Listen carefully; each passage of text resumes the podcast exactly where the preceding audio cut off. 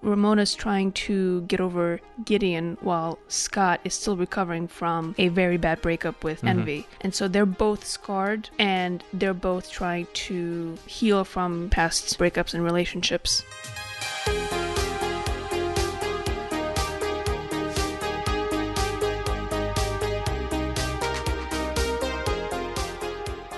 Welcome to In Out Points, a film analysis podcast by a video producer and an amateur movie buff. I'm Josh, the video producer. And I'm Val, the amateur movie buff.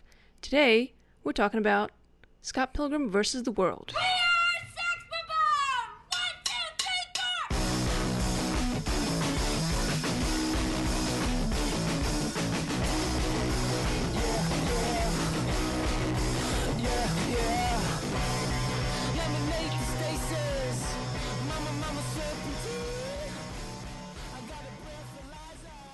So Scott Pilgrim versus the World. What can we say about this one?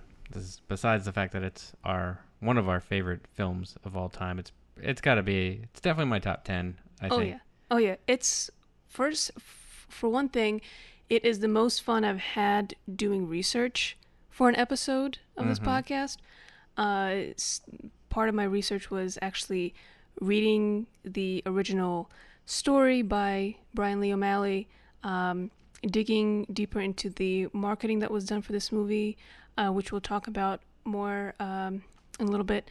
But it is just from second one, it starts off, it just punches you in the face with, hey, this is going to be a fun comedy. Get ready for two hours of just musical fight scenes and comedy punching you left and right. And it doesn't stop and it never gets boring. No, definitely not. And uh, let's just run down the quick uh, facts here. So this film came out in 2010, hmm directed by Edgar Wright, uh, who's known for uh, Hot Fuzz, Baby Driver. Uh, written by Michael Bacall, Edgar Wright, and based on the graphic novels by Brian Lee O'Malley. It stars Michael Cera, Kieran Culkin, Anna Kendrick, Allison Pill, Aubrey Plaza, Ellen Wong, Mark Webber, and Mary Elizabeth Winstead as Ramona Flowers. Cinematography was by Bill Pope, who, if you don't know, he was known is known for the Matrix trilogy, Ooh. Spider-Man 2, the recent Jungle Book, Baby Driver, also directed by Edgar Wright, like I said. And I feel like he is definitely the right choice for this film with that type of track record, working on films with very elaborate special effects, hmm eh, which is just made for this this type of film. Yeah, and from what I read about him, he's very detail oriented.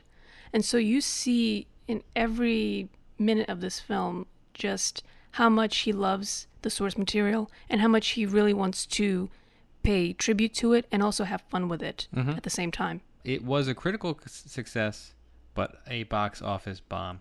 It had a budget of $85 million and only grossed $48.1 million, which is obviously a huge loss. But the audience have grown over time. They realize what it is, and they, uh, the, there's more and more people being attracted to it. Like, I at first did not feel attracted to watch this film, and we'll Mhm. talk about why.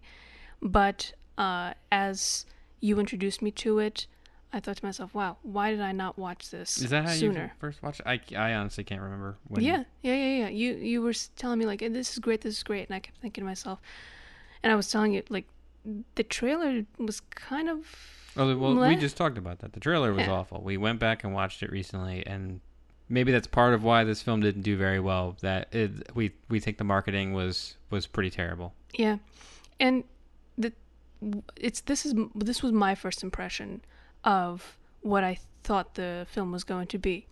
You have video game references and kind of uh, video game style uh, fights, little bits and pieces in the trailer. And so my first thought was, okay, this is based off a video game, or it's trying to mimic video games, Mhm. and it's trying to make some sort of silly teen comedy out of it, and it's some sort of you know just throwaway movie, and that's what the trailer made me feel like, and I'm wondering if that's what the you know what the potential audience for this could have been the the initial potential audience for this might have thought as well is that Possibly. eh, it, it came out in 2010 Mhm. when at that time there were I think there were a handful of like coming of age teen comedies Mhm. at that time. Um, so maybe they tried to market it in that specific realm. Um, I just feel like the the trailer didn't have the energy that the film has. Yeah, there's more energy in the opening credits than in five seconds of the opening credits than there are in the entire trailer. And I haven't watched the trailer for a long time. It wasn't after I re- rewatched the movie recently, just to you know was just curious of what it looked like, and I was in shock of how it just was kind of Well, a I distinctly remember I was working, you know, in the other room hmm and I was listening to you watch the trailer. I'm like, wait, why don't I like hear Yeah. s- s- stuff that I would normally hear in the film? Yeah. Why was none of the music that was featured in the movie featured in the trailer? Yeah, yeah. So that was a complete missed opportunity. Yeah, and the thing is, this is primarily a comedy. And usually, when you market a comedy, you're going to put at least one of the really good jokes from the film in the trailer to really get the audience to, you know, react to it and think, okay, there's more where that came from. I'm going to go watch it. And there really isn't that in the trailer. There's not like one good punchline where you're like, oh, this is not just a comedy, this is a clever comedy with some neat, you know, visual effects. Let me go look at it some more. It's like tailor made for my Yeah. sense of humor. Mhm. Honestly, I think I've said that before. it's every single joke. I it just just kills me. Um, yeah, yeah. and they're so highly quotable. Mm-hmm. Um, and it's it's it's really a shame that this did do well uh, when it was in the theaters. Yeah. Um, And they did put effort into the marketing, though, in other ways. So there was Scott Pilgrim versus the Animation, which is an animated short that mhm. was released on Adult Swim in the same month. Well, that wouldn't be the first time uh, an animated uh, short or animated side uh, marketing uh, was released with a film and it didn't do well. I mean, Blade Runner 2049 was the same way. Had Mm. the three short films, Mhm. or the well, the one animated short film, but three short films, and that didn't quite do uh, much for the, the actual release. Yeah, yeah. But the but they they also had a um, Comic Con uh, panel, so there was Mhm. exposure uh, before the film's release. And what was that comic? So that was in July before, and this came out in August. August? So mhm. that I mean, that's right before it, and it just didn't capitalize. Yeah, yeah, and there was even a video game, Scott Pilgrim versus the World. Yep. So, um, they tried, but I think that to get to the main audience, there was a misfire there with with this trailer, and we could only find one type of trailer. Like Mhm. the the official one is the only one that we were able to find. Usually, you would have a teaser. And maybe like a half teaser, half full trailer, and then there's the full trailer that really gives you more of the meat of the story. And with that one trailer that we saw, it was like a half teaser, half full one that didn't really get at what this movie was really about. So just to kind of round out some of the statistics, some of the information, um, this film received zero Oscar nominations. It was on the short list for best visual effects, but didn't quite make the cut. Um, I feel like that was that was pretty much a snub. Um, I feel like you could argue the film also for best cinematography and best editing, but didn't get any love either way. It's it's kind of its own thing where th- this is not the type of film that typically gets Oscar love anyway. And then at this um, at the same time, it it didn't do well at the box office. Came out in August, so it's not really fresh in the uh, in the minds of of uh, voters at that time.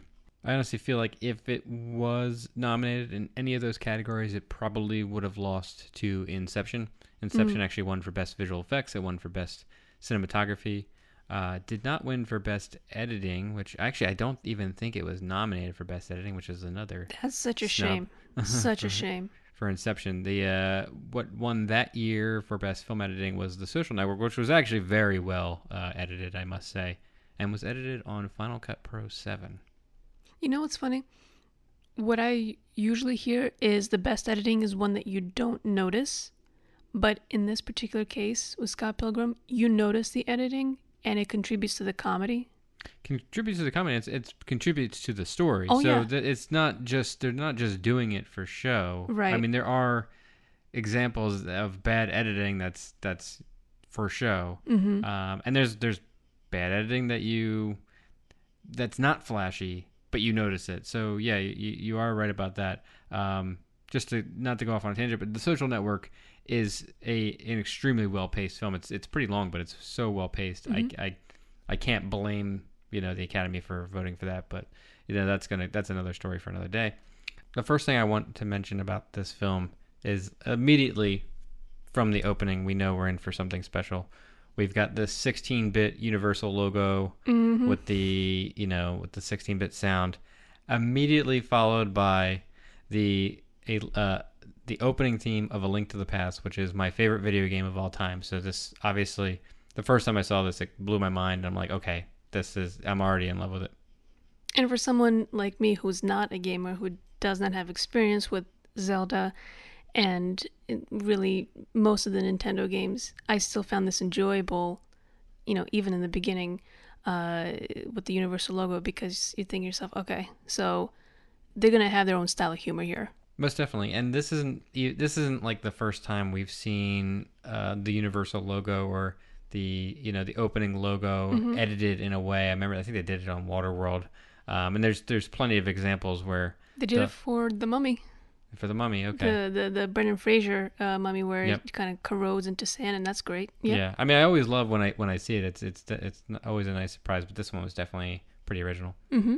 Mm-hmm. I believe that for Back to the Future, they had like previous versions of the Universal logo kind of evolving into the current Universal logo. See, I don't So that remember was- that. I might that have to look that up. Mm-hmm. I think it might have been for Back to the Future Part 3, but yeah, definitely for one of them. So let's jump into the story. Um, I will say that the story isn't anything that's you know groundbreaking. It's actually a pretty basic hero's journey, but they Mhm. they put such a unique spin on it, mirroring actual video game motifs Mm-hmm. that it makes it special. So why don't you tell us about Scott Pilgrim versus the World?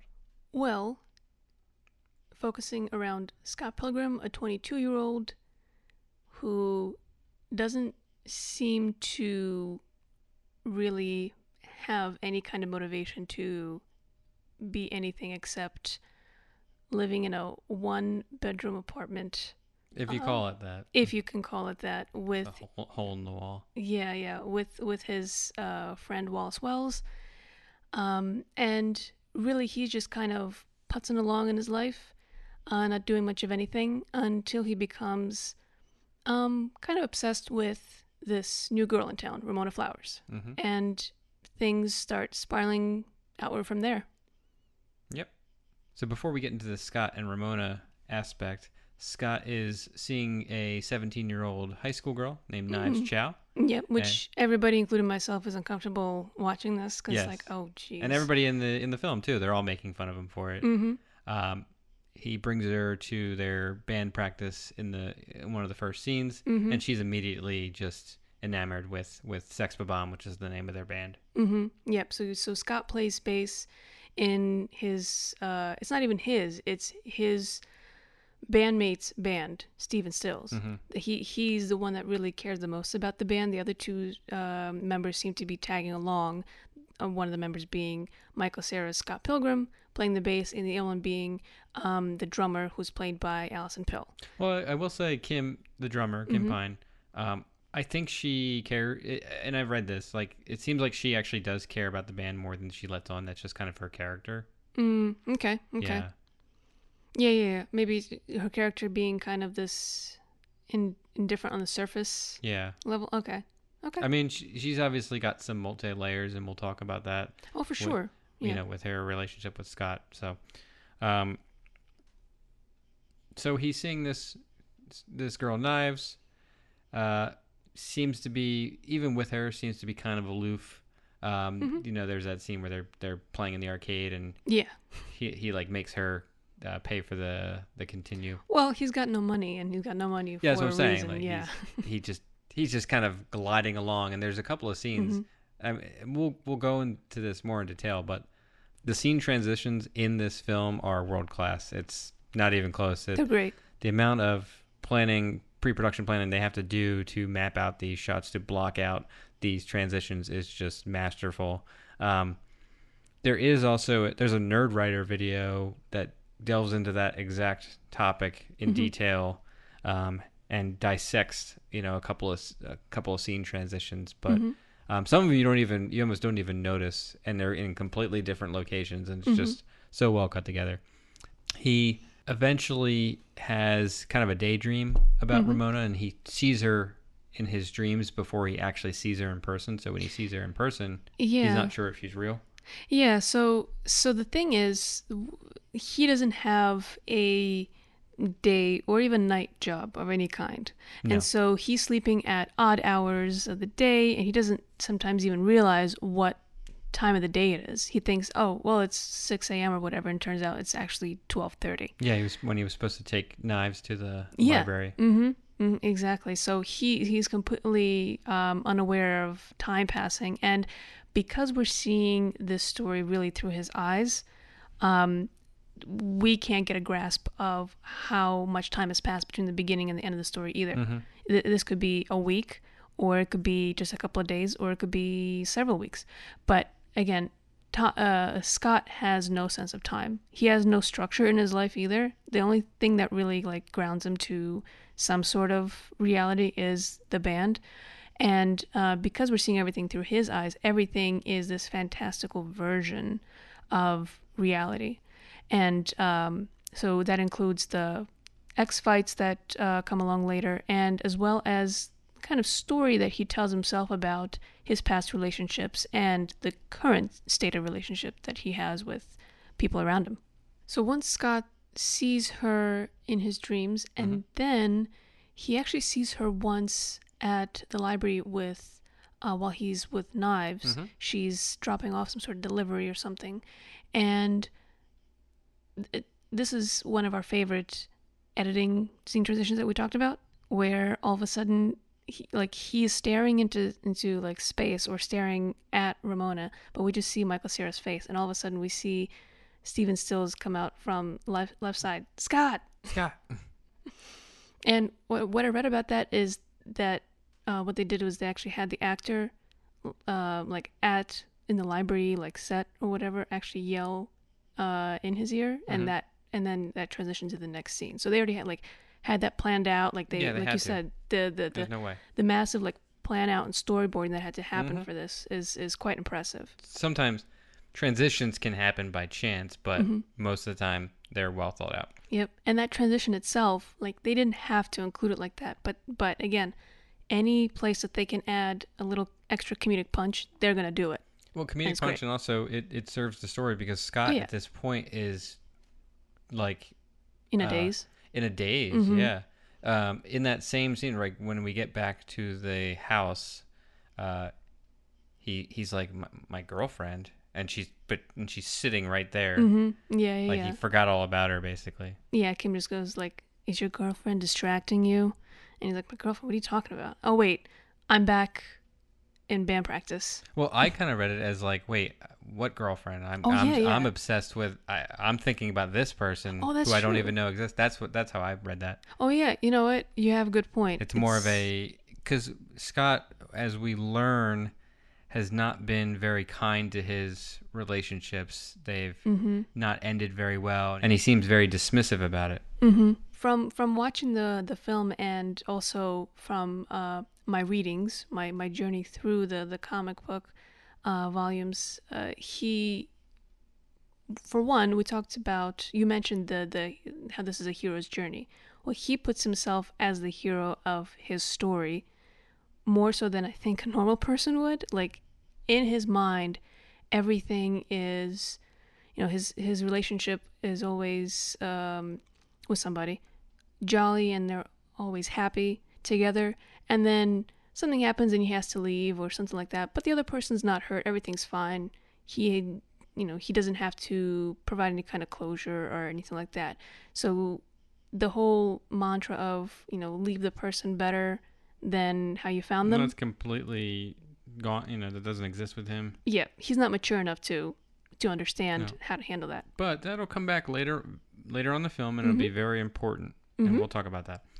Um, So he find they go to this party, Mhm. and he's he's finding out more and more information about uh, Ramona. Mhm. Um, he finds out he finds out her name for one Yep. um, by holding up this this like scribble of great. her of her of her face, um, and he's asking questions. And one of my favorite scenes is when he's talking to Julie. hmm Uh, it's it's actually her party. Yep. It's her party, yeah. yep.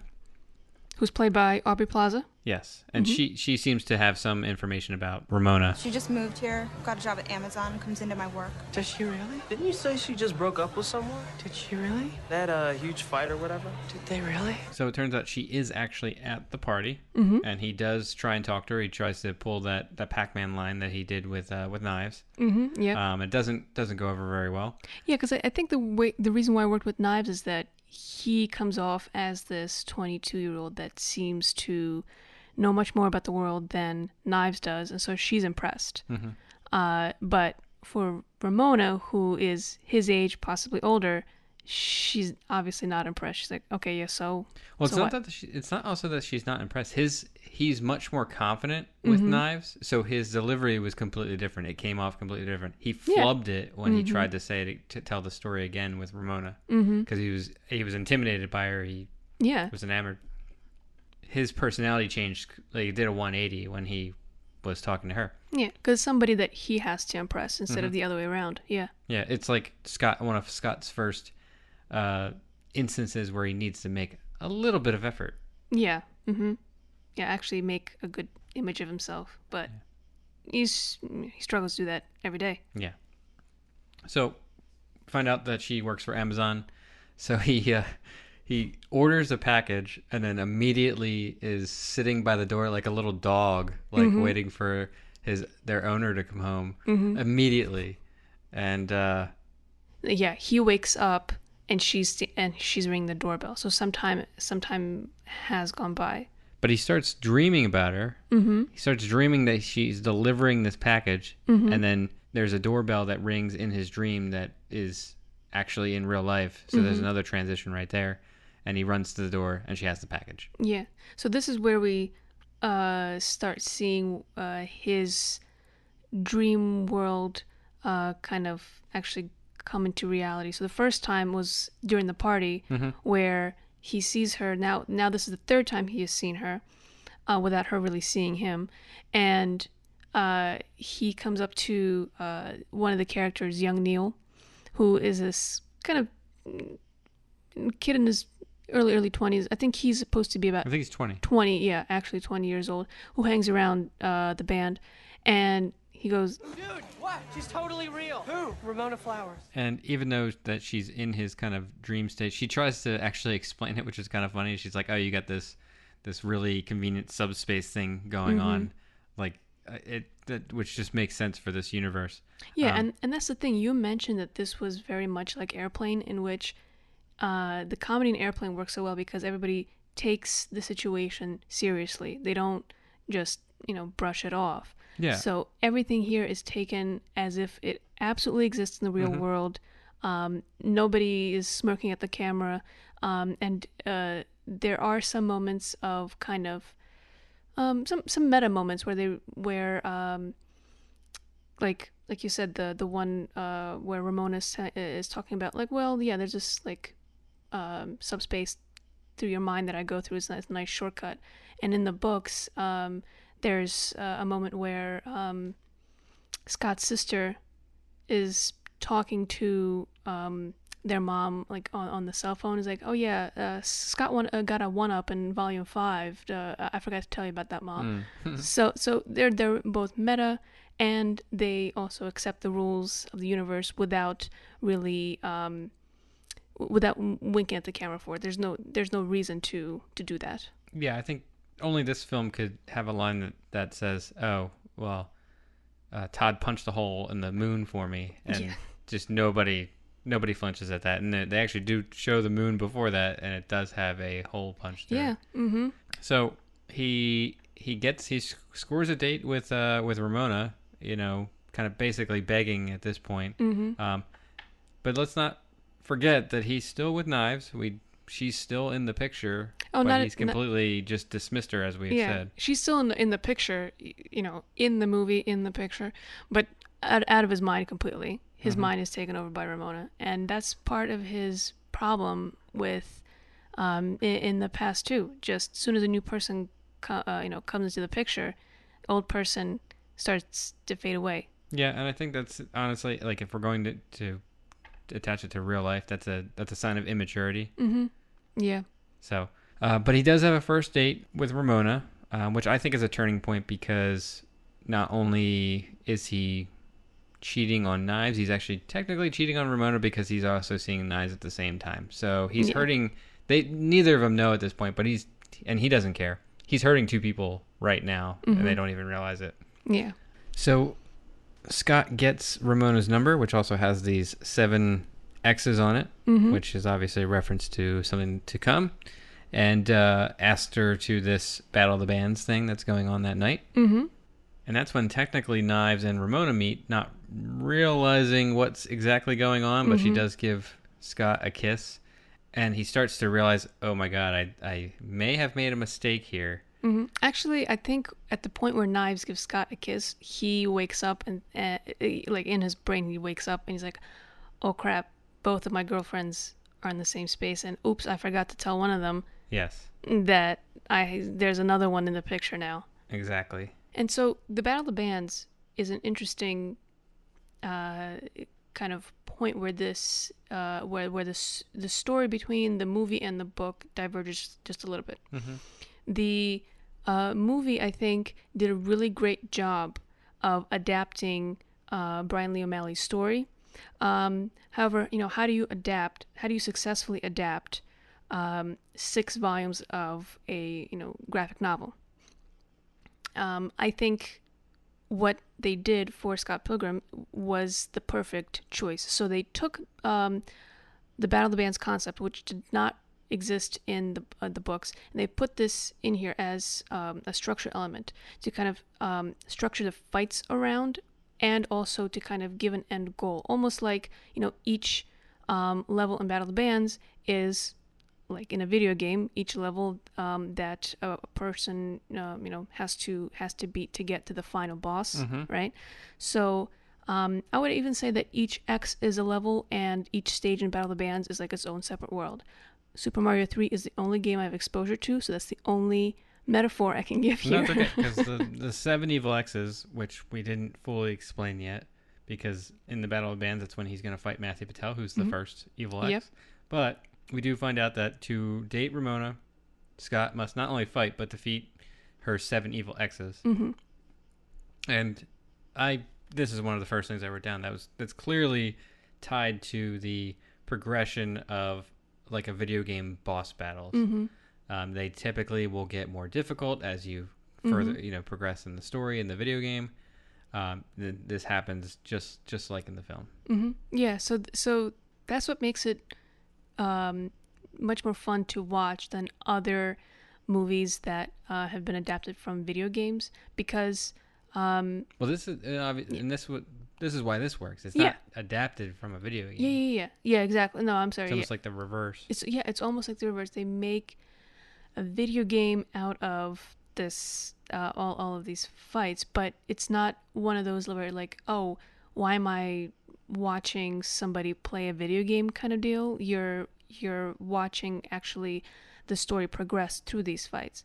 So when I first, I mean, when I first watched it, I watched uh, this movie surface level, and then I started thinking, okay, well, obviously this is all going on in his mind, and um, or not, well, not that obviously. I mean, one interpretation is that this can all be going on in his mind, and that he's embellishing what's going on um, in real life, which could be just a simple, you know, face-to-face kind of um, encounter, perhaps a confrontation, perhaps some sort of argument or something with her previous exes just by stumbling uh, through them um, or by her mentioning them. He's really fighting with himself. He's he's fighting with um, uh, with her past memories of them. And so he has to de- defeat her past memories of them in order to date her. That's how I started interpreting this as. And then I started thinking even more about okay, well, does each evil X represent a sin that he has to battle within himself? And then I read the the graphic novels, um, and I remember reading um, at the end of the first volume. There's uh, bits that um, the author talks about what inspired uh, the characters and the settings and the um, the evil X's, and he wrote, he said, I don't know, seven just sounded like a good number to use, and so my whole theory of seven sins and everything just flew right out the window. Even though one of the challengers uh, is, uh, well, not really a challenger, not an X, but uh, a challenger that Scott has to kind of face with is a, a past girlfriend of his, Envy, which we'll come to later. So it's one of those situations of you can read way too deep into something and you can and you can go the other way and not read into it at all. So there's a whole gray area in the middle. Interpret it as you wish. Yeah, so before we go into the Matthew Patel fight, uh, there are a couple moments in this Battle of the Bands that are by far my favorite in the in the entire film. Uh, two in particular when he, when Scott sees Ramona and Knives talking o- on the balcony, and it cuts it like kind of has an overlay close up of his face, and he's like, yeah. This is a nightmare. We need to play now and loud. There's that because it goes from that to basically him just like staring Mm-hmm. at them, and that's when uh, Stephen has that kind of freak out. And Oh, he's yeah, like, yeah. "Oh my God, Scott, why are you just Why are you just standing there? you're freaking me out?" Figure- and it's great and it's a it's it's a great little bit because the band that is playing before them is so loud that they actually have to put subtitles and Yes. somehow the subtitles make it funnier because Yeah. you understand exactly what Stephen Stills is saying and and he's just like just freaking out or like he he's just absolutely like spazzing out because he's he sees this other band and then he's like oh my god they're better than us and he sees his dreams of uh, um, uh, a record label recognizing them and just go up and smoke. Yep. But this is a- great band, and and, and uh, why why is that? They they play the shortest song known to man. The song is called I Am So Sad.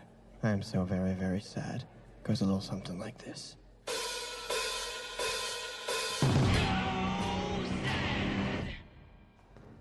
Thank you. Not a race, guys.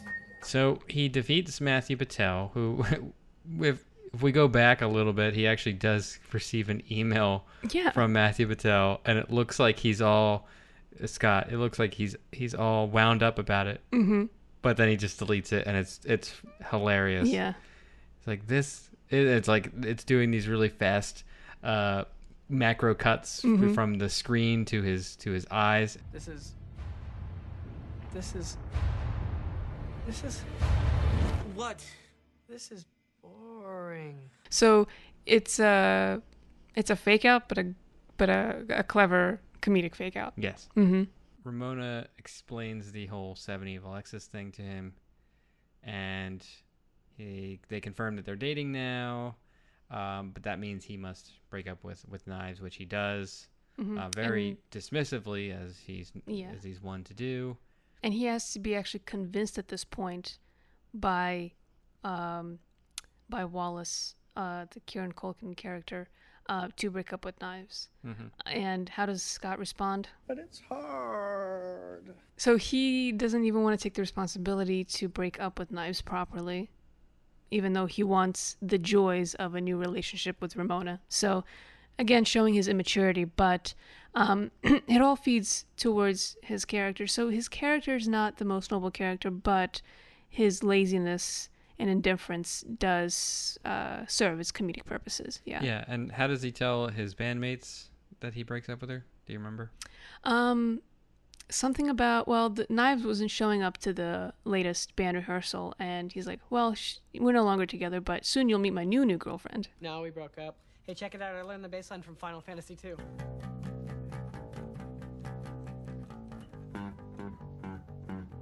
Scott, you are the salt of the earth. Oh, thanks. I meant scum of the earth. Thanks. I know that Final Fantasy II in the United States is Final Fantasy IV in Japan, so don't worry. But he says Final Fantasy II, and he's technically right because that's what it was in the United States. And can I just make a point? Like up to this point, um, from what I read in the in the in the graphic novel, uh, it is as if they used, and by they I mean Edgar Wright the, and, and and the whole uh, you know um, the writers. They used the comic book as almost a, um, a storyboard for this film because the shots are recreated so loyally. It's, it's just so great. Um, be- even down to the the goth hipster girls that are floating around uh, Matthew Patel while he's fighting. Like it's, it's great. Even the lines, the lines that um, up to this point, um, you know, even the Final Fantasy two line, like it's like word for word, and it's great. It's not like uh, it's not a case where being loyal to the source material is hindering the story because it makes the because it's making the movie longer, it's making the movie drag on. It is um, it is just the comic book really coming to life, and this is really a great. Like I said, I this is one of my favorite um, adaptations uh, of uh, a novel to or some sort of printed medium to a, a more um, you know uh, TV or, or film uh, medium. Um, but also, at, at, right after the Matthew Patel fight, this is where things start to diverge between the book and the movie. So even though uh, we will see things recreated or things from the um, well from the graphic novel really inspire a lot in the movie, um, there will be quotes that were maybe later down uh, later on in the volumes that come up a little earlier in the story in the in the film, or certain things are combined. But again, this film is almost two hours long, so it's absolutely understandable why they had to combine and why they had to move some things around. They wanted to really keep the good stuff and um, and really focus the story because otherwise we would have had like a six part miniseries. Um, so they focused on comedy. They're focused on um, keeping the story structured, um, and also that unfortunately led to cutting out a couple of characters that we never see in the film that happen in the book, um, that occur in the book, which I think is great extra material for a possible sequel that may never ever happen. But, um, but again, we can we can dream. So um, again, love the way that they adapted it. So Evil X number two, played by Chris Evans, uh, plays a, uh, a kind of a macho movie star, an action star, um, which you don't even realize. You don't even know he's the the X until they're watching the production, or they, you know, they're at a, Yeah. they're they're on set watching the filming, um, and he he points at him. He's like, "No, I'm talking to you, Scott Pilgrim." Yeah. and it's great. How do we first see him? He comes out of his trailer. He comes out of the trailer and it's playing the Universal theme. yeah. and then he like in the the two like the downbeats in the universal team are are synced up with him cracking his neck so it's, it's pretty hilarious yeah. Yeah, and this time we actually hear the Universal theme, the real quote unquote version. So so he points Scott Pilgrim and uh Ramona already has a frightening look on her face because like oh god, and and we already know now. Yeah right. that's a recurring theme Mhm. in this because they're not always explicitly stated um, he Mhm. could, he does get a list later but Yeah.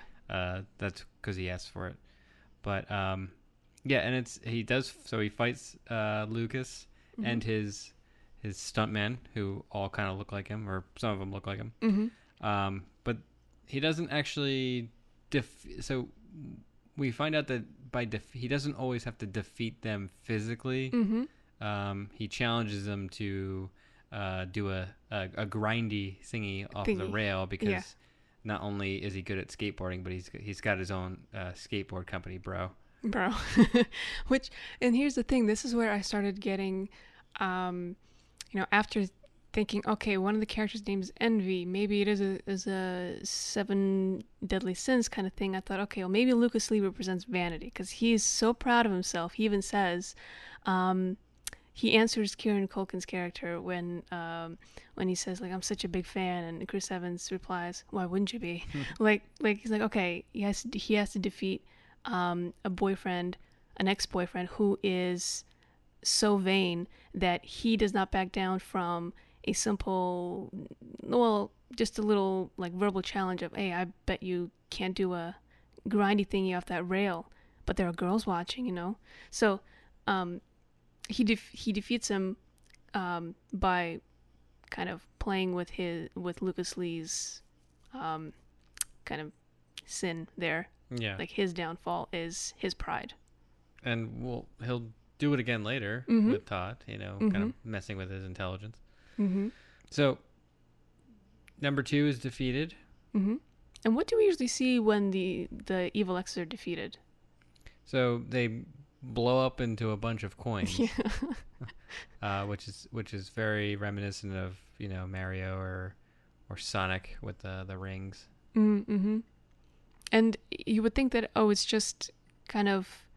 I thought maybe at first they were like fireworks or something, but then he actually uses the coins for bus fare. Like like it, it just cuts Yeah. back and like yeah, oh man, I have to use this for bus fare. It's not even enough.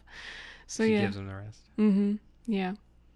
So at this point, we're also um, we've progressed past the first stage of the Battle of Bands. So not only is Scott progressing through the evil X's, but the band is also progressing through the stages of the Battle of Bands, and the the winner um, gets a record deal. Mm-hmm. Right. So there are a couple things on the line here: a record deal, and Ramona's affections, and uh, being able to to date her. So who's next? So the next is Todd, who is actually the bassist in Envy Adams' band, Mhm. the Clash at Demonhead. Mhm. Envy Adams uh, dated Scott at one point, and they had a, a very bad breakup. Mm-hmm. But she invites him to the to their concert. Mm-hmm. Actually, they, she invites them to open for Clash at Yes. Demon Head. Yeah. So it's not just, it's not just oh, I just you know want to see you again because we're in town. It's I want to humiliate you now, and it, it it kind of gets you thinking like why is she so angry with with him when she broke up with him? And I Mhm. think it's well, I think it's because there's something that you know Scott um, did in their relationship, maybe um, that he's possibly not aware of, and that's why he takes it as uh, this was a breakup that was really brutal and came out of nowhere. Mm-hmm. Where instead maybe he did something he just doesn't know, and or doesn't even remember it that way.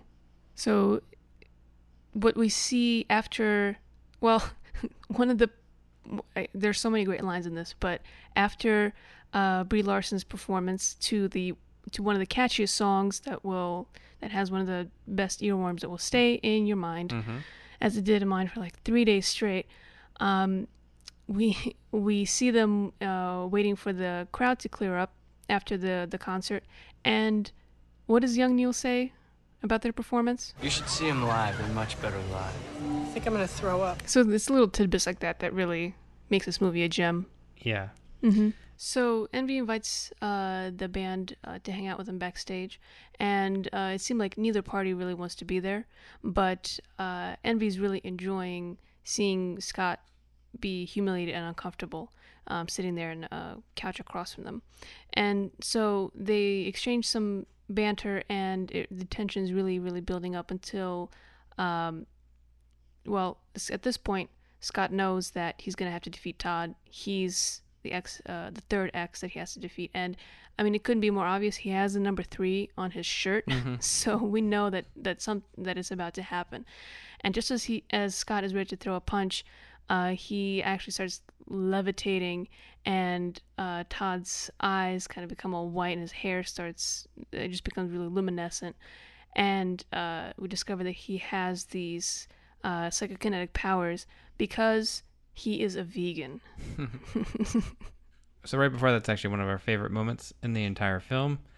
Uh, not the fact that he punches Right. a girl, he punches uh, knives, but he actually knocks the highlights out of her hair, which Yeah. then causes Neil to say, You punched the highlights out of her hair. He punched the highlights out of her hair! So how does Scott defeat Todd in the end? So Scott defeats Todd not using his physical prowess, but actually he kind of tricks him. Um, he tricks him into drinking a latte that has regular milk or half and half in it. Half and half, yep. Instead of soy milk, he's got two cups, and he's like, "Oh, I can see in your mind's eye that you put uh, half and half in one of those." Mm-hmm. And he tricks him into thinking which one it actually is, using Yeah. his mind's eye or whatever. or whatever. Yeah. So Todd is reading his mind, but at the same time, he miscalculates on which cup it is and drinks uh, from the wrong cup. Mhm. And so he violates the vegan rules, and turns out it's his thir- third strike. So uh, his vegan powers uh, get taken away from him, Yep. and now uh, Scott can headbutt him and defeat the third evil X. Yes. So following Todd is Roxy, the only female of the group, which every time Scott would say, "I have to defeat your ex-boyfriend," she uh, Ramona would always correct him and say X's. X's, And mhm. it was kind of building up to this moment Mhm. uh, that it's that one of the people that she was with uh, happened to be a female.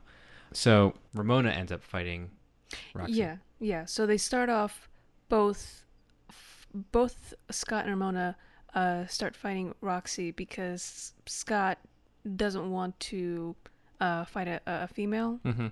Um, he he doesn't feel comfortable with that. So she so Ramona kind of maneuvers um, She kind of like him. fights for him, For like him, well, yeah. well, using his arms and Mhm. yeah. But in the comic, it was a little bit different, right? Right. So at In the graphic novel. Yeah. Um. At, at this point, so so once we finish with the Matthew Patel, like this is where uh, with Matthew Patel fight, this is where it starts uh, diverging, and you see like, the biggest difference actually start in the um the introduction um of Envy and Todd. So Todd has a bigger backstory, and you find out he's a pretty pretty bad guy. Um, not just a little bit kind of unknowledgeable of what incorrigible means, but um, we, well, for one thing, uh, Envy Adams has like really deep Mary Jane kind of like red hair, Mm-hmm. and we were talking about that before. How in the movie, uh, Brie Larson she has like platinum blonde hair, and so you were saying that this was actually uh, uh like a director's decision, right? Yeah, they they they tried out the red hair and it just didn't work for Brie Mhm. Larson, so they went with the blonde. Yeah, I can't imagine that kind of hair. I was trying to imagine it, and I just, it just, it, in my mind's, in my mind's eye, it did not look quite right. Mhm. Um, so that was just a smart decision, just f- uh, for the movie to kind of um, do a different styling there. Yeah. But um, that's not the only little um, inconsistency. Once we, um, uh, you know, talk, uh, start start going um, off into the um, Roxy fight, that's actually a combination of the Roxy fight and the Envy fight. There's Mhm. actually a more extended Envy fight in the comic books, in, in which Ramona has to uh, fight Envy a bit, and so she kind of has to defeat Envy, um, and then later Scott has to defeat um, more on his own um, Roxy. So yeah, like I said, this was uh, this is where it kind of gets diverged, and the uh, the lines that Ramona uses in the Roxy fight in the movie was actually uh, lines that she used during her fight with Envy in the book. So, there, like I said, there's a lot more um, uh, backstory and a lot more, a lot more fights and a lot, just a lot of things more involved in the comic book. But it does, um, it does make sense that in the comic book it's a little bit more extended, since they're both going through something, both Ramona and Scott. Like Ramona's trying to get over Gideon while Scott is still recovering from a very bad breakup with Envy. And so they're both scarred and they're both trying to um, kind of heal from past breakups and relationships. Yep. Yeah, and did you notice? So after this, uh, Scott starts to get a little frustrated with the whole process. Yeah. kind of yeah, he- lashes out at. Uh, well, he starts drink. You know, he has a drink. Yeah. and he starts lashing out. Um, and he actually asked uh, Ramona for a list, Mhm. and jokingly says, you know, make sure you know that it would be laminated. And Yeah. then a couple moments later, she does actually give him a list, which is actually laminated of Yeah. the remaining X's. Mhm. Um, so this is where we start to kind of get into. It's starting to get into like the low point of the film, Yeah. because they they do they actually break up here. So you know, I didn't really notice that. Every time I watch this movie, I always think, okay, well, they're kind of taking a break, not breaking up, but more of they kind of need a break from each other because she's not she doesn't she's not standing for his attitude and he can't stand fighting her exes mm-hmm. constantly. So they kind of go their separate ways. So I didn't but I didn't see it as a full-on Full-on breakup. breakup. Yeah, yeah. Yeah. But that's just in my opinion. So, what comes next? The next is uh the next uh Fifth level and sixth. fifth and sixth yeah so it's the next level of the x's uh, f- uh fights Yep, it's the uh, Katayanagi twins. mm-hmm And you notice that each, like we mentioned before, this is kind of like a progressive boss battle in a video game. mm-hmm Each boss gets a little more difficult yeah as as we progress. Um, this one in particular is pretty interesting in that uh, I, I know you're not a Final Fantasy fan, but I am. but this gave me uh, shades of summoning uh, different abilities, Oh, like okay. using a summon ability in many different Final Fantasy games. Um, it, that that's basically what happens during this battle of the bands, where the the the twins kind of have their summon, Sex Bob-omb has their summon, and it Mm-hmm. goes you know against each other. Pretty interesting that they would bring in a subtle nod, I think, to Mm-hmm. RPGs in general, but Final Fantasy most likely because we mentioned Final Fantasy earlier in the film as well. yeah that's that's pretty cool yeah i'm not i'm not not a fan it's more of just i'm not too much of a gamer so my interpretation was more of like um like things i saw in like um kung fu hustle Mm-hmm. where they kind of kind of bring in like an like an air spirit and fight uh Yeah. the character in that Yeah, I mean, I- But it's I- still I- I really think it enjoyable, still yeah. works. Yeah. Oh yeah, yeah, yeah, yeah. Uh, that's the thing that's great about this film. You can not fully understand all the references, but it's still so enjoyable because the comedy uh, is not dependent on the references. Yeah.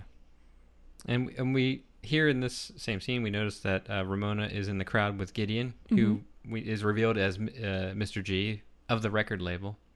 And so this if if they didn't break up before, if they were just Mm-hmm. having a break before, they they definitely break up here because she leaves with Gideon. Yeah. They Sex Bob-omb signs the the deal even though Scott's like no no way uh, but you know the rest of the band has a different uh, plans with that and uh, young Neil is going to take his place as the bassist The basis. Mhm. and they they sign sign their life away basically to to Gideon and also uh, Ramona leaves with him Mhm. Yeah. So but it's revealed a little bit later on why she does this Yeah, yeah. So at this point, this is Scott's low point where he's basically lost everything. He's lost his band and he's lost his girlfriend, and um, he is confiding in his sister. It's kind of funny scene where he's confiding in his sister, played by Anna Kendrick, um, about his his sadness. yeah And I, I love the quote where she's like, "Well, the next time we just won't ha- date somebody with eleven evil exes." he's like seven Well, that's Like, not that bad. not bad. yeah it's a great line and then she's she's right back on her on her cell phone on her cell phone, yeah.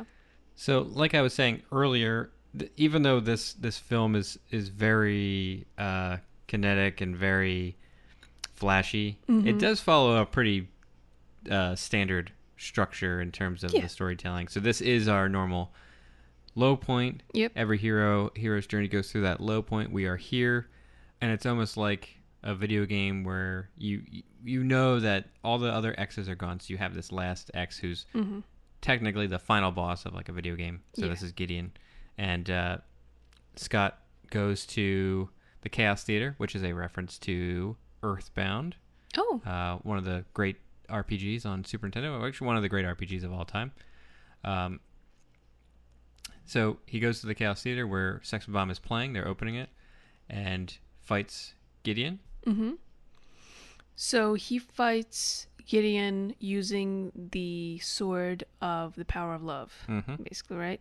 So uh, he musters up the strength to first show up, and now, and tells tells him that he loves Ramona. yes, And yeah. So that's the sword. Yeah. So so that he re- he kind of uh, reveals and um, declares his purpose for being there, and um, he fights Gideon, but is not strong enough to defeat him, and actually dies.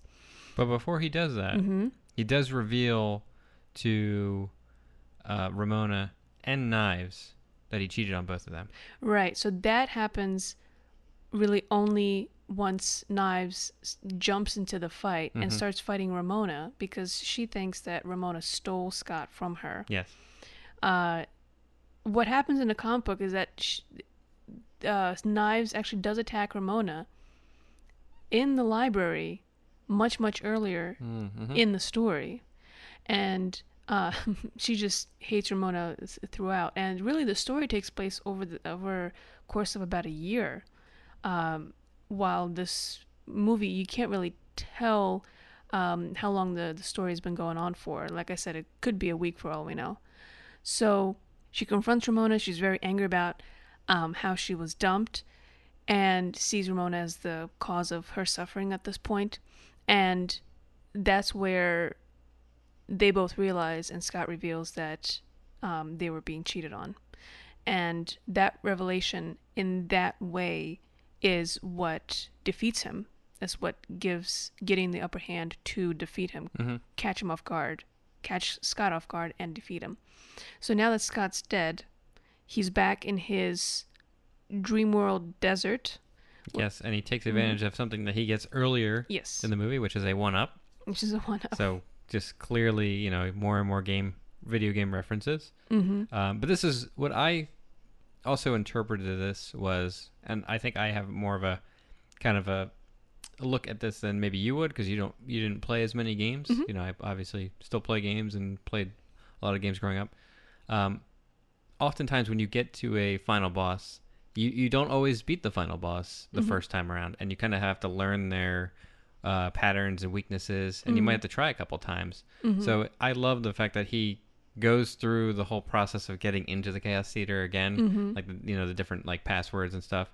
Um, to me, that was that was going through the whatever you need to get to to get to the final boss. Mm-hmm. Because oftentimes, like say if you lose to the final boss and you die, you're not like put right outside the door or wherever you're fighting it. It might be mm-hmm. further back, and you have to go through another series of tests before you can do that again.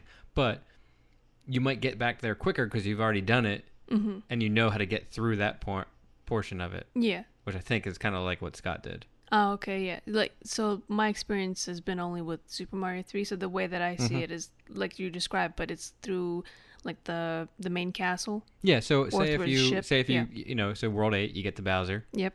Okay. Um, he you get to the point where you get you have one more set of bricks that you have to get him to to bash mm-hmm. through, but you die. Well, you're not gonna go. You're not gonna start off again. You're not gonna respawn right outside Bowser's uh, lair. Right. You're gonna go back to the beginning of the castle. Right. Right. And so you still have to go through all the little challenges in the castle, but you now know how to get there faster. Yes. Yep. hmm Yeah. And so Scott comes back to life, which it, it that is what happens in in the book as well. Mm-hmm. Um, Scott comes back to life using a one up, and but this time he fights with the sword with the power of self respect. Well, before that though, Mm-hmm. so before because the only reason he gets that is because he also let's not forget he makes peace with with his friends. You know, he he calls ne- uh, young Neil Neil it'll be- Neil. but more importantly, he he doesn't apologize, but he uh, reflects and acknowledges his mistakes with Kim, Yes. and she gives him a kind of a subtle smile Yeah. of acceptance, and that's kind of like all she was waiting. Like it seems like that she was been waiting for that for however many years. Yeah, yeah, and uh, th- there's so much more backstory between the two of them that the film just did not have time to reveal.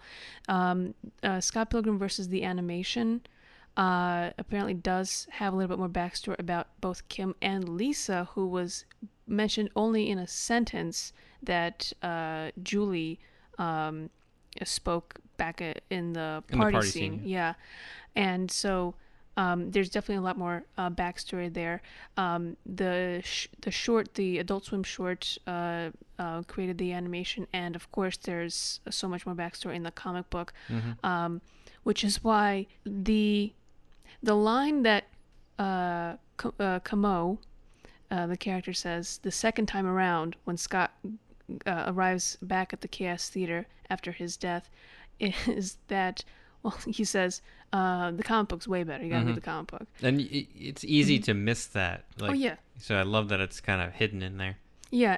And the thing is, I I mean, I watched it. I watched this movie several times, and it wasn't until I realized that this was based off a comic book that that line really stuck in my head, Mhm. and it really prompted me to read the comic book and think, okay, is it is the comic book actually better? The comic book's definitely much more involved, and there's just so much more backstory that gives really a lot of emotional um, kind of mapping of everything that that happened in Scott's life, Scott's interaction with Kim, why he broke up with him, how he treated her, what their relationship was like. Because in the film, Scott says, "Well, Kim and I just dated for like a week, and she well, had freckles." back I to his think. dismissive. Yeah, very dismissive. Mhm. Yeah. Um, while instead they really did have a much longer relationship, um, uh, much more like intimate relationship, and he and, and back in uh, his high school years, and then he moved away, um, and without even telling her that he's gonna move away, so it really tore her apart. It Mhm. was really such a um, sudden break that uh, it left her um, pretty pretty sad, pretty depressed for a little while. So that's why we see Kim's character um, throughout the comic book and therefore reflected in the film as being this really um, bitter person. Mhm. And so uh, seeing Scott realize that he's been a jerk, not just just kind of callous, but not even realizing his mistakes in the past and thinking that everything was okay. Um, realizing his mistake with doing that, and realizing um, how much he's he's hurt her by not paying attention to her as a person.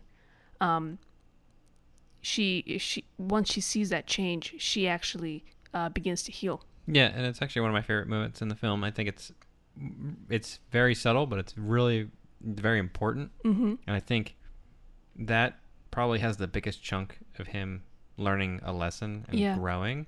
Mhm. Um, and that's part of a good portion of why he acquires the power of self-respect. Yeah. And maybe what this is trying to tell us, and the, again, the movie just did not have time to go into it too much, but um, uh, wh- whoever whoever's listening, the uh, comic book really does. Uh, I think what it says is, you know, every relationship we're going to learn something about ourselves and about the other person, Mhm. and then if we have to move on from that relationship, in the next relationship, we might find out what we did wrong in the past relationship. That next relationship might might make us reflect more on what we did in the past and Yep. what we should do better in the present. And that Kim, R- Ramona, and Scott um, dynamic in history, I think, is um, what is helping him realize his past mistakes and how he can move on and actually be a better person and a better boyfriend. Well said. So he defeats Gideon, Mm-hmm. and then in a very, very video game like way, for a split moment, we think he's going to have to fight himself, the uh, Mhm. Nega Scott. The Nega Scott. Uh, but then in one of the, the best moments of the film, it, we we smash cut to outside of the venue, and he's just he's just walking outside with his next to his uh his doppelganger, his his his nega self, and uh, he's like, yeah, he's just a just a really nice guy. We're gonna get we're gonna get uh pancake, we're gonna get breakfast and Yep. shot the shit. Yep. I'll, I'll add that that Yeah. line in the in the film. Yeah. Um, but I did want to point out the the whole Nega Scott thing Mm-hmm. uh, reminded me a lot of uh, Zelda 2: The Adventure of Link. As you know, I'm a huge Zelda fan. Mm-hmm. But the spoilers, you know, well, the game's been out since 1988, but um, the the actual final boss of Zelda 2 is Shadow Link. After you fight uh, the the the final boss. Is this the one with the like the Dark World? No, no, that's No. that's a link. That's a link to the past. Oh, jeez. Uh, okay. This one is this one's kind of considered the dark horse of the the Zelda series. Mhm. Um, it's not. It's it, to me, it's not a bad game. It's it's just fairly difficult. It's much more difficult than most of the other Zelda games. Um, but it, it it was different in that it had a lot of side scrolling. Uh, Mhm. it was primarily a side scroller, and it had some RPG elements that most other the uh, Zelda games don't have. So kind of like leveling up uh, different abilities and um, things like that. It it came out at a time when Dragon Quest was getting very popular Mhm. uh, in in Japan. So Nintendo kind of wanted they they switched up the entire formula from Zelda One to Zelda Two, and uh, it sold very well. It just people look back at it on as a as a kind of a, a much different experience, and it's usually not considered one of the best Zelda games. Oh, all right. So, in terms of the Nega Scott, um, I'm just going to be a little bit of a stickler to the comic book story. So, we do see Nega Scott in the comic book story, um, kind of like, you know what it reminds me of? He, he visits Scott, or he's in the shadows, uh, uh, kind of looking at Scott um, in a couple points in the book before he finally confronts him. Okay. All right, so it's not it's not even at the very very end of the story like you see at the almost very very end of the film. Um, it almost reminds me of um, that sci-fi miniseries Earthsea, where No. where we see the, sh- uh, the shadow um, keep that keeps following. Um, what's the actor's name? Ashton Shawn Ashmore. Shawn Ashmore. I can never remember his name right. And um, so in the comic book story, yeah, he kind of follows him um, around in just a couple of points, and his final confrontation with Nega Scott uh, is not. It's it's not like it's it's not like they they fight or or they argue, but he he finally accepts that there is this darker side to him that has treated his ex his exes very poorly. And um it's it's just clearly a metaphor for he was running away from himself. He didn't did not want to accept that um darker side of him he he didn't even want to think about it um but that wasn't letting him grow so now that he was finally able to face himself and face his mistakes and his darker side um, he's able to grow now as a person and and not make those mistakes again. And so it was a bit more emotional and not as comedic as it was in the film. Um, but I don't think they had time. Again, this is almost two hours. Yeah. I don't think they had time for all of that. I think that what instead they did was they um, amalgamated all of that into one scene um, at the very end, right before uh, Scott like kicks Gideon for good, Mm-hmm. uh, where he talks to Knives and said, "I'm sorry, I cheated on you. Like I was I was not a good boyfriend to you. And Ramona, I'm sorry that I cheated I cheated on you too. Like I cheated on both of you, and that was not very nice of me. Um, you guys are both you know really good people, and you guys should not fight each other because you're not you did not cause the other one suffering. It was all my fault. Yep. So I think that they dealt with that portion really Yeah. well. And hence the the the, the growth Mm-hmm. as Yes. as any hero should have to have a satisfying hero's journey. Mm-hmm. Um, so what happens at the very end? You know, uh, does he does he leave with Ramona or does he leave with Knives? Well, that depends what ending you choose to watch. So the the ending, the official ending, is that uh, Knives finally is able to let Scott go, and um, they seem to, you know, maybe they'll be friends in the future, but uh, they're they're able to leave on peaceful terms, and uh, Scott um, asks Ramona if they want to try again. She doesn't want to deal with drama anymore, and um, now that he's grown, he wants to try this relationship now fr- from a new perspective. Mm-hmm. And they leave through the the thingy, the door, The door. uh, and the the the camera uh, pans up, and you see this continue with uh, a countdown, which is very rem- reminiscent of many arcade games and Street Fighter uh, for sure. Mm-hmm. Uh, just an, another subtle nod, and it I love that it cuts to black on the on the zero Yeah. at the very end. Yeah, because it's not like, uh, it's it's not like he had to save Ramona. She wasn't a damsel in distress. He needed to grow in order to be a better person in a Mhm. relationship, and them cutting before the countdown completely ends is a great way of saying, you know, the story has ended. It doesn't matter how they end up five years from now. This is this was a story. This it was about his growth. Will will their relationship last? Will it continue forward? We don't know. That's that's up to those two characters. That's not up to us to watch. Hey! Hey! Mind if I tag along? You want to come with me? Yeah. Thought maybe we could try again. So why don't you tell us more about the graphic novel? All right, so Brian uh, Lee O'Malley Mhm. um, used uh, places that um, he found or grew up around in Toronto, Canada, um, to Toronto.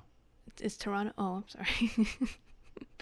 um, well, he he used um, places that he saw or that he knew um, in Toronto um, to use in the story. So the house that we see that's in the comic book um, that is replicated in the film is a real place, and the little I what should I say, not even apartment, but the hole that Scott lives in is um, actually opposite that house. So um, he used real places. He used uh, real people that um, he knew to help inspire some of the characters. Um, he even notes that you know the looks he were inspired by uh, real people, but um, of course he over over exaggerated some characteristics. So, for example, he said the um, the real person that in- inspired the character Julie, she's not really that much of a meanie, n- nothing even close to that.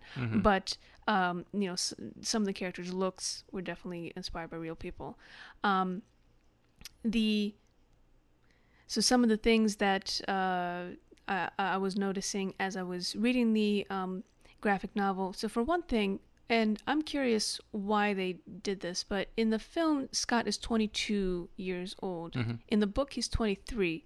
I don't know what difference that makes, but he is he he is 23 in the book. He starts out 23, and it's um it's pretty cool the way that they um give the stats for everybody as you open up the uh, the In the in the graphic novel or the film? well they're actually the same And okay. exactly the same. Yep. Um, it's it's really great. So the font in uh, the graphic novel is replicated exactly in the film. Um, the little stats, everybody replicate exactly um, when in the film. when the stat pops up Mhm. for Scott and it does say he's 22 years old, there is a the flute sound effect Oh, from yeah. A Link to the Past, which is if you if you don't you you could easily miss it. 22. You're dating a high school girl. uh, fun fact: A Link to the Past is also name of a chapter in the graphic novel. So oh, interesting. yeah, so the the the references are uh, are not specifically all you know Edgar Wright's ideas. There was so much that is in the comic book that the author um, put in himself. So the um, the the logos on Scott's shirts, um, you know, the, the the game references, the um, just the pop culture references. Uh, they're you know all in the comic book. Um, really, really, really great. And like I mentioned before, the the look of um, you know some of the panels, even like the way that uh, Scott, you see Scott in the desert of his mind, uh, is replicated like like one to one. Yeah, you notice like film. the the aspect really great. ratio in the Mhm. film when when we see those desert scenes, it kind of it changes almost like the panel of the of the graphic novel. Oh yeah. Uh, mm-hmm. Going back to A Link to the Past, that actually makes a lot of sense because Brian Lee O'Malley would have been about 12 years old when A Link to the Past came out. Oh really? Okay. So I think that was probably right in his his childhood. Mm, hmm Um, I was only four, so I didn't. I would say I didn't play it until I was maybe five or six, but uh, soon it easily became one of my favorite, if not my favorite game of Mm. all time. um, Yep. And the, so the second volume, actually, of the graphic novel is called Scott Pilgrim versus the World. That is what mhm. inspired um, the name of the film. And the way that I thought about it is that both the graphic novel and the film, these are all really, really, really, really young adults, and it brought me back to what um, someone once wrote about Romeo and Juliet.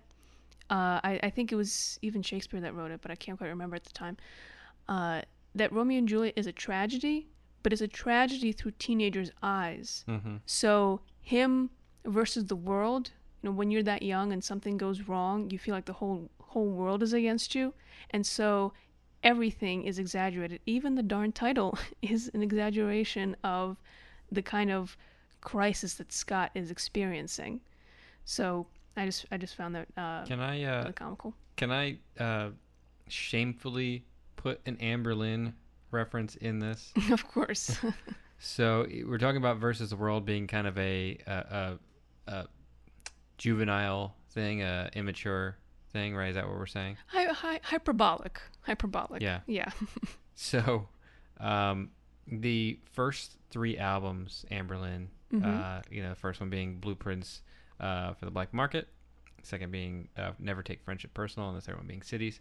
So, Stephen Christian, the lead singer, he actually described those three albums as uh, the first one being like it's man versus the world is the Mm-hmm. is the message. The second one being man versus man, and then the third one, Cities, being man versus self.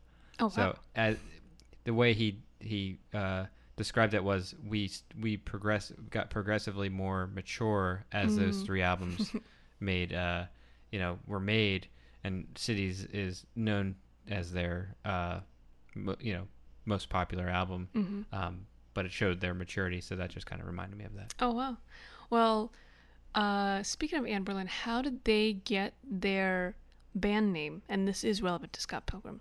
So I know there's been a couple of stories about that, um, but I believe that Stephen Christian confirmed that it was actually from the Radiohead song uh, "Everything in Its Right Place," and then that there is a part in the song that it sounds like they're saying the words Anberlin over and over Oh. again. Mm-hmm. All right. So the reason why I bring that up is that is kind of similar to how Scott Pilgrim got his name. So Brian Lee O'Malley was um, an audience member during a like a punk rock concert that he was attending, and he had to uh, leave the concert, but as reluctantly as he put it. But as he's leaving the concert, he heard the band uh, play a song, and part of the part of the lyrics, uh, he heard Scott Pilgrim, and so that started that kind of sparked an idea, and he started thinking, well, who would Scott Pilgrim be? What is his backstory? What is his character? And from that flourished this graphic novel. And the way that he talks about how he writes, um, he wrote this comic book is that well, the way that he writes in general, he said that he writes um, everything first like a screenplay, and then does the uh, the drawings. And he starts out by drawing the panels first, putting the um, the word bubbles where he thinks they should be, and then drawing everything around that. Yeah. So I, I I found that pretty fascinating because if you he starts out writing everything like a screenplay, then it becomes a graphic novel, and this graphic novel ends up becoming again a screenplay in the film. Yeah, so, so you already just- have your screenplay written. Yep. I feel like I mean I'm obviously not a graphic uh, artist. Uh, well, I mean not a graphic novel uh, or a comic book artist, but I feel like that would be the most logical way for me to, if I were to create something like that. That's how I would do it. I would write it Yeah. out as screenplay first, uh, in in uh, standard screenplay format, and then I would uh, visualize it just like a storyboard. Yeah, I mean that's really the the like I said, the way that I saw this film is, um, is that the comic book storyboarded the film already. There's just so much, and even though um and we even saw a, a um interview where um, Edgar Wright admitted that like there's so much that Brian Lee O'Malley's work in the comic book already kind of did for the film already Mm-hmm. um, um, like the location and and um, like all the re- research that the author did. Um, it was so helpful because it just fed so organically into the film. Here's a little fun fact: the scene that we see in the film, uh, that uh, um, where Scott is cooking dinner for Ramona, Mhm. And we see him wearing an apron that just says "cook" Cook. on it. That's just part of the comedy that was in the original comic book. Oh, so Oh, okay. it just says cook on it, and it's so funny. But the thing that we do see in the comic book is that Scott can actually cook. Like he actually Oh, makes okay. a full like Italian dinner for Ramona, and Ramona's like, "Wait a minute, that apron is not just for show. Like you actually cooked something." But in the film, all the, all you see them eating is like soda and garlic bread. Now, is the garlic bread in the comic? As, as It well? is, Okay. is. But he actually makes some sort of like pasta dish Mhm. to go along Not with just it. garlic bread. Right, right. I mean, he can Yeah. eat garlic bread for every meal. Mm-hmm. And so it's a great example, I think, this scene of uh, how the comic book is a great origin of the a verbal comedy that goes on, but it's not until you see Michael Cera's performance that that comedy really comes to life and actually makes you chuckle because in the comic book the lines are exactly the same where Ramona goes, "You know, bread makes you fat." Bread makes you fat? And so you read that in the comic book, you're like, "Oh yeah, that's that's that's pretty funny." But you watch it in the film, and he just goes, Just enhances it, "Yeah, which doesn't always happen when something is adapted from yeah, uh, uh, already existing source material. Yeah, yeah." It, it's it's it's. I found that to be really amazing how the lines, not just translated really well in the adaptation, but but how the performers really brought the comedy to a whole new level, and you could see that they chose the performers to not only look like the characters. I mean, the looks are spot on, but uh, that the performers could do that kind of comedy timing and, and, and facial performance. I mean, Michael Cera's face, Deadpan. yeah, not just there's a deadpan, and then there's just that, like where he's like, I gotta go. If it wasn't for his face and for his like, like dainty like speed walk, the comedy wouldn't be there. Part of it's the hair too. That Oh, that part of it's the haircut hair. is, and I love how they they describe it. Now I'm guessing that's also in the comic. Mm-hmm. Yeah, he does have the- an the issue. haircut, yeah. Yeah, but Ramona does cut his hair. Okay. throughout- It's in in the comic book, mid comic book. So, um, it's uh, yeah, not not a huge discrepancy, obviously, but w- one of the big things that I do want to bring up is Stephen Stills doesn't get uh explored too much in the film. And in the comic book, you you do see a lot more of his character. So he is dating Julie on and off, Mm-hmm. and he does seem to be struggling in the relationship. But, But, I know we find out why Yeah. in the in the graphic Yeah. novel. Yeah, so so what we find out is not that he's struggling with her in the relationship or or, or with, with with whatever problems that she's causing. She's not causing any problems. It's more of um, that he doesn't he's struggling with some sort of um, so, some kind of feelings that he can't quite explain. Mm-hmm. And it isn't until he meets a completely different character that that unfortunately was omitted from the film. Um, that's a big music fan, um, and falls in love with that guy. That he realizes that um, he's he's liked guys all along, Mm-hmm. and he really becomes happy once he um, begins a relationship with uh, with that man, and um, and also he becomes happier once he also finds another band. But it's all nicely wrapped up in the final volume Yeah, I feel like- graphic novels. If the film was like a mini series or even a series, I feel like they'd have a little bit more time to explore that. And I kind of wish they did with his character, or even just Yeah. hinted at it a little bit more. Yeah, Um, I, th- I mean, this is 2010, so at that time, I mean, who knows? Who who knows? I I think. Well, here's here's my proposal.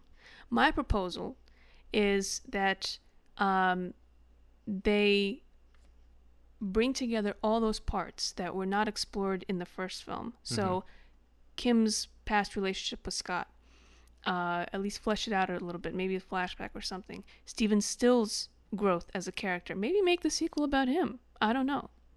Who, who knows? I, I mean, he's he. I think he's interesting and flawed enough as a character to mhm. definitely explore. Mhm. I don't think he he's so different from Scott at the same time that Mhm. it, it would be a much different experience or a much That's different true. story. But I think there's enough there that that would be interesting. Yeah, yeah. So, so not to quote one of the songs, but um, the yeah. So bring out a little bit uh, more of his character. Bring out how Knives has grown, because again, the comic Mhm. book takes place over the course of a year. Um, bring out um, what Kim is up to, because at one point in the comic book, she moves back with her parents. Like she can't afford to be in Toronto anymore, and sh like the band's not going anywhere. Um, which in the film the band does go somewhere, so you kind of wrap up the story there. Um, but do take some of the leftover bits, and maybe you can create a story and Scott's next chapter, and call it Scott Pilgrim Gets It Together, which is actually one of the names of one of the volumes. Mm-hmm. So, hey, you know what? I think there's potential there for a good sequel.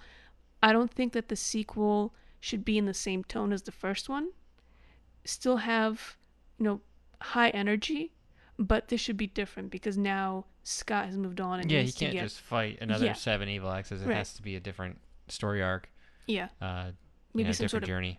maybe now he's growing into a career because he's jobless in the 1st Mm-hmm. one and he becomes so stage one becoming an adult having mature relationship stage two get it together and get Yeah. a job yeah so who knows um in interviews edgar wright said that there is not going to be a sequel in his uh in his opinion everything Box office wrapped up bombs Yeah. don't typically get sequels, and unfortunately, sometimes when they do, they might bomb as well. Uh, as we know, Blade Runner 2049. but still 2049 is a masterpiece so It's, uh, and so is so is Scott Pilgrim, in my opinion. Yeah. So who knows? Maybe we just need to wait another decade, and Yeah. we'll catch up with the characters growing up. And maybe I have another idea. Maybe now the uh, the older characters have kids, and the kids have to grow up. There we go. Mm, maybe there's that.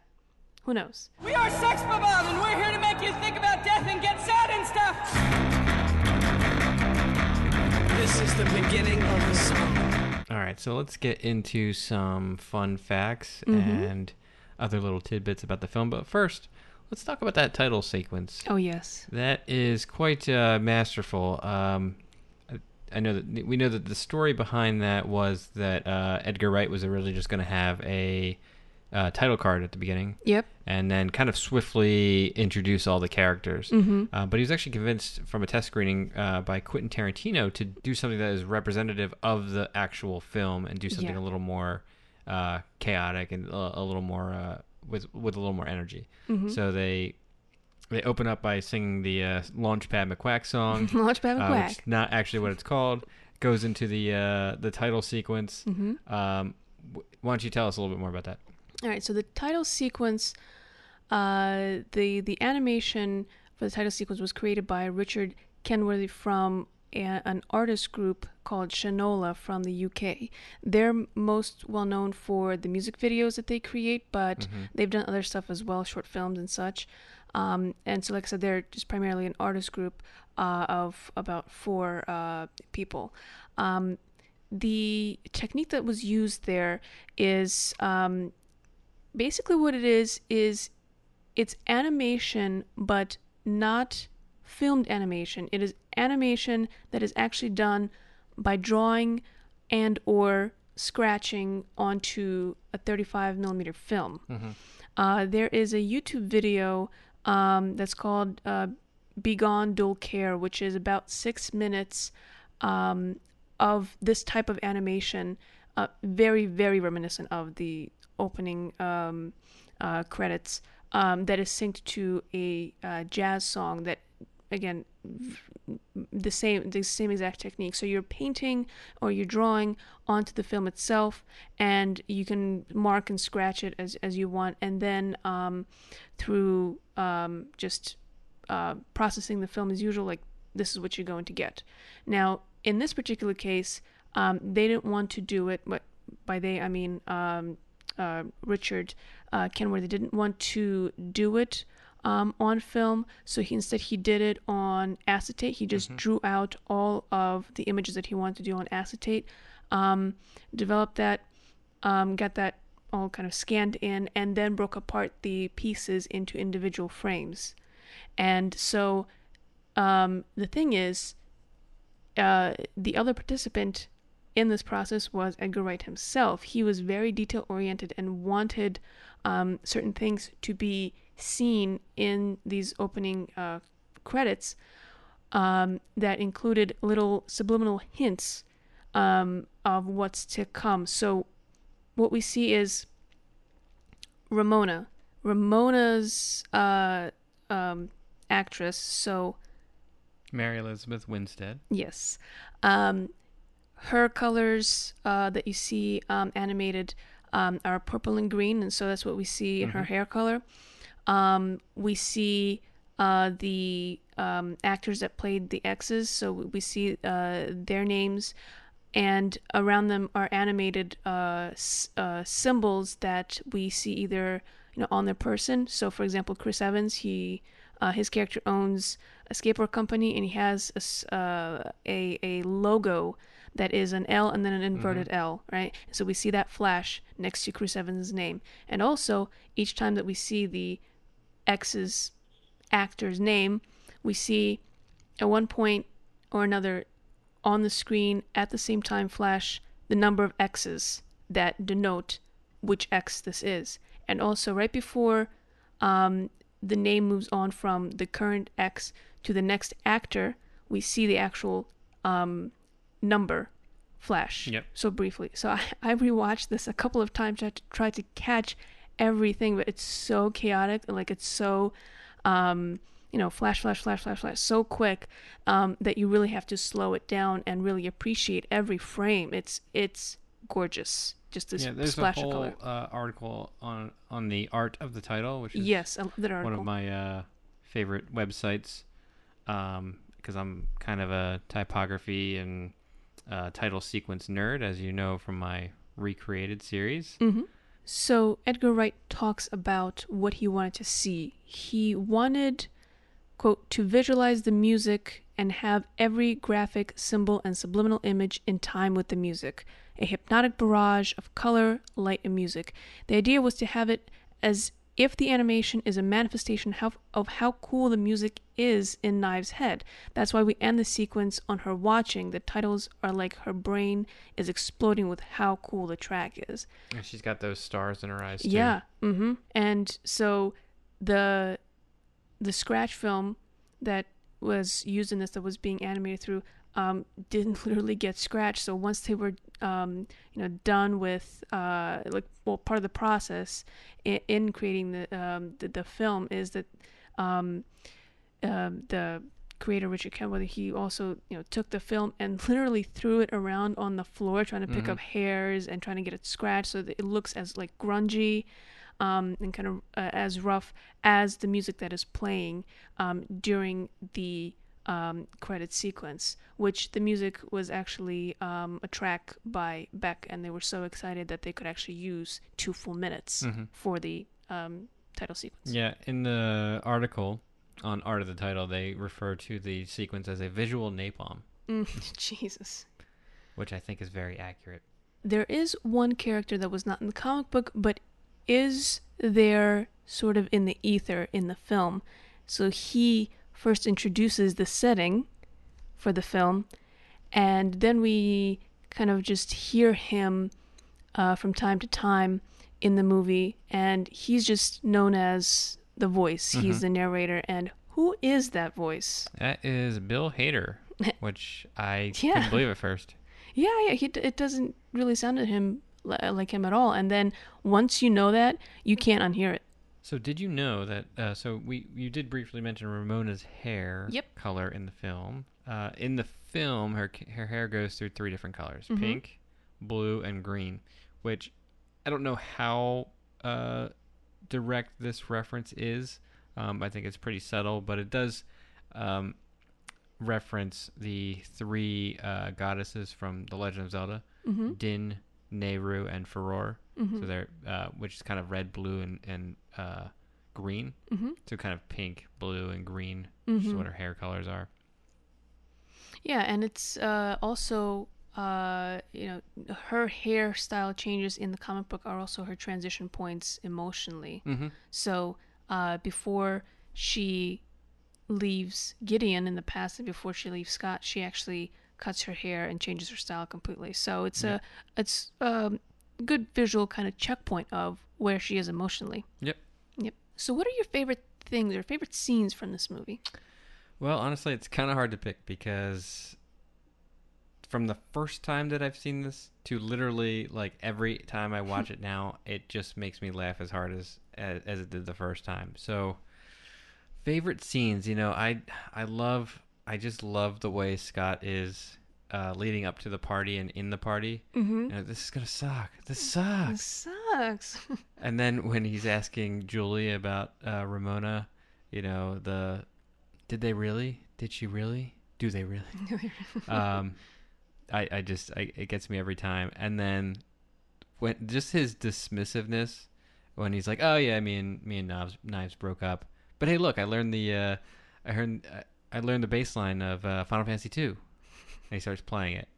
You want to sympathize with him because it seems like he could be a good guy. Yeah. And his carelessness is funny, but you know you don't really want to be around this guy. You don't know what kind of damage he could he could do. Yeah. There's also that it's another great moment where Knives says, "I've never even kissed a guy." And then he, you know, he gets this kind of like serious look on his Mm-hmm. face, very, you know, very comforting look on his face. He puts his puts his hand on her shoulder and says, "Me neither." Me neither.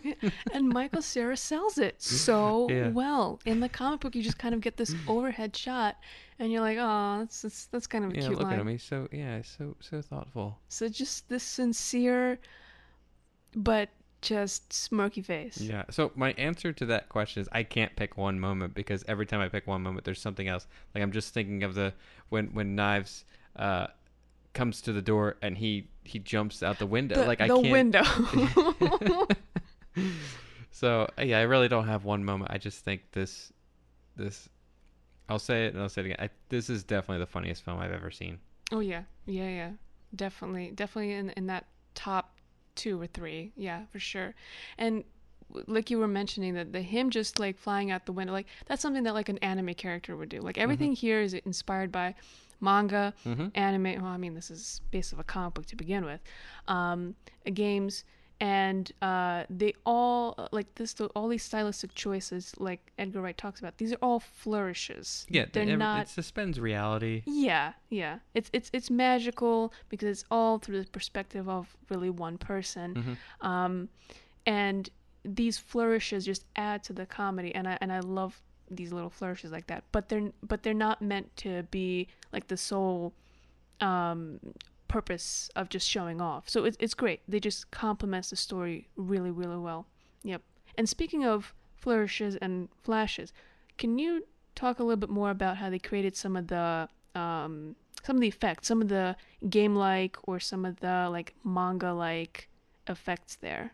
Yeah, so it's definitely a combination of uh, digital and practical effects. Mm-hmm. Um, as you see, everything you know, most of the sets are are real. Yeah. You know, there's a lot of set extension going on, which I Mm-hmm. really like. I like when it kind of looks like you can reach out and touch something. Mm-hmm. Um, but the the the comic book like effects, you know, were were done in in you know in post Mm-hmm. in, with software.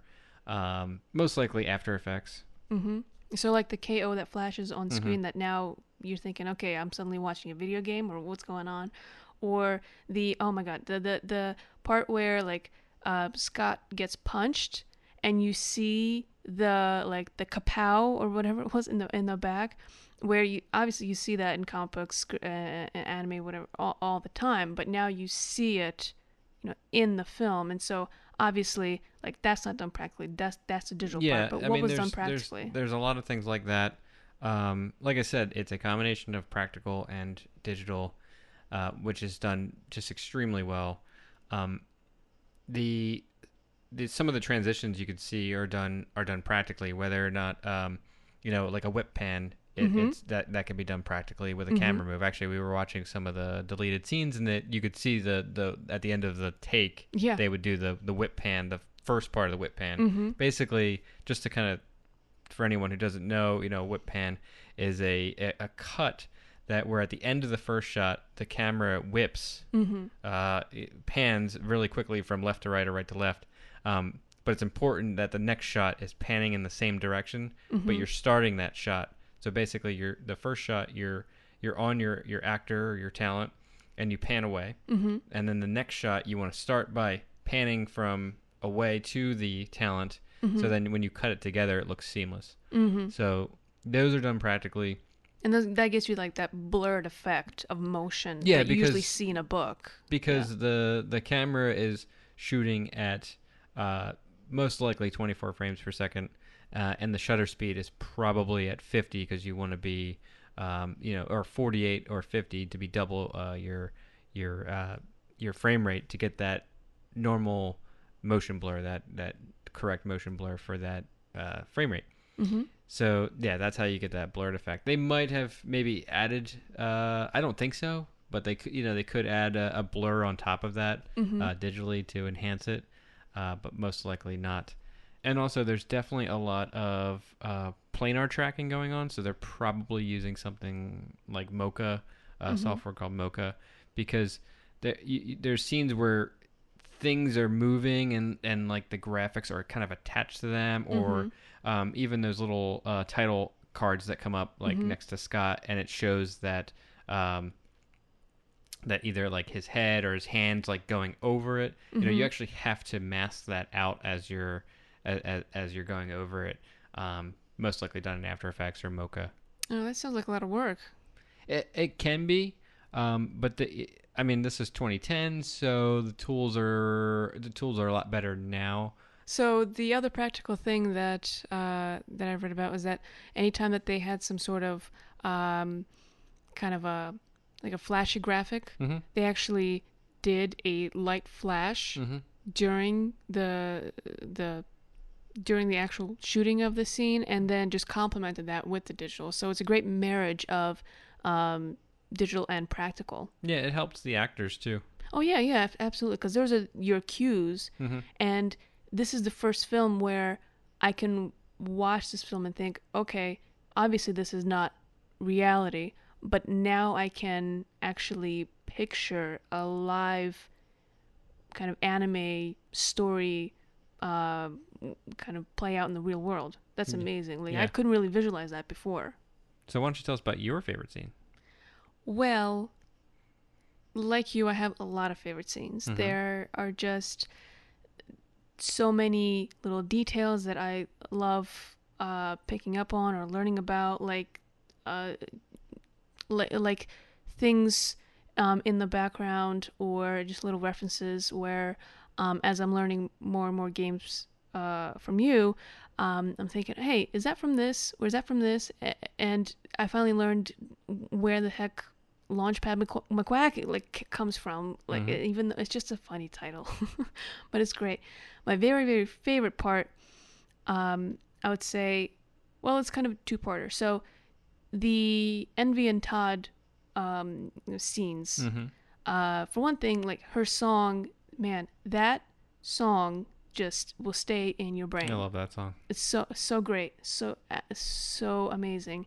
I think they should have used that in the trailer. They should have somehow used um song. Anything was better than the trailer that we saw. Well, it's still a bit of a letdown, but yeah, it should, I think that the marketing for that should have been a little bit more like Deadpool.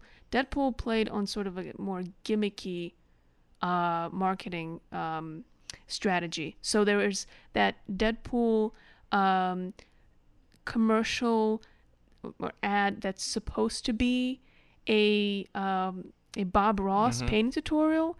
Holy moly! I I I don't watch Deadpool movies, but I will watch that commercial over and over again. It's great. So I think that what they should have done because so much of the film revolves around their music and their music performances. They maybe they should have done a music video that's supposedly supposed to be a music video, but it's really a trailer. Anyway, um, so uh, Envy's song is great. It does talk a lot about in the song uh, about her being brokenhearted over somebody that, um, in her words, shape-shifted the past to fit their own perspective to make themselves feel better. And so she's she's telling the audience like, listen, this guy is an unreliable narrator. Um, and then so that's my favorite like song part of the of the movie. My favorite um, comedy again can't choose one, but the fact that you can get superpowers by being a vegan, um, well, me being vegetarian, it's uh, it's it's nice to think that perhaps if I um do stop eating cheese at some point, I might get supernatural powers. So who knows? We'll see. It's milk and eggs. So there is one Oscar winner in this film and also one Oscar nominee. Do you know who they are? hmm. Chris Evans, No. uh, Schwartzman. Give you give you a hint. No. Mm. Give you a hint. They're both uh, women. The winner is a woman. Yeah, they're both women. No, I don't know. so the Oscar winner is Brie Larson, who won for Room. Oh, that's right. Yeah. And the Oscar nominee is Anna Kendrick, who was nominated for Up in the Air. As we said earlier in the podcast, that this was a uh, box office bomb. Uh, Yeah. But box office bomb doesn't always mean critical failure. Uh, as we know, Blade Runner, uh, box office disappointment. I wouldn't call it a bomb, but it was a disappointment, but it was lauded by critics. What about Scott Pilgrim? Well, so right now the the the ratings stand at 82% on Rotten Tomatoes, Mhm. 7.5 out of 10 on IMDb, and uh, 5 out of 5 on Empire. Um, the reviews um, were mixed at the time. So um, there's a quote uh, from New York Times uh, The speedy, funny, happy, sad spirit of Scott Pilgrim versus the World is infectious. Um, while there's another quote from another source that says this in- inventive graphic novel adaptation has plenty of cinematic punch, but what's going on beyond the kerpow? So some critics had a problem with the lack of development in Scott and Ramona's relationship. However, what I would like to argue is that they are not having a full relationship during the course of this film. This is the beginning stages. This is the flirtatious, let's find out more about each other. They even admit in the film, like, I guess we don't know that much about each other. At the end of the film, yeah. So that's like Yeah. that's like the beginning. Yeah, Exactly, it's yeah. instead of flirting and getting to know someone, he's defeating these seven evil exes. Yeah, which, uh, like I said, in my mind, I always thought that, okay, he's defeating his notions of what they are, and every single ex is harder to beat because they're more and more recent in her past, and so she would have perhaps a stronger connection to those exes. Obviously, the strongest one being Gideon, so he was the hardest boss to beat.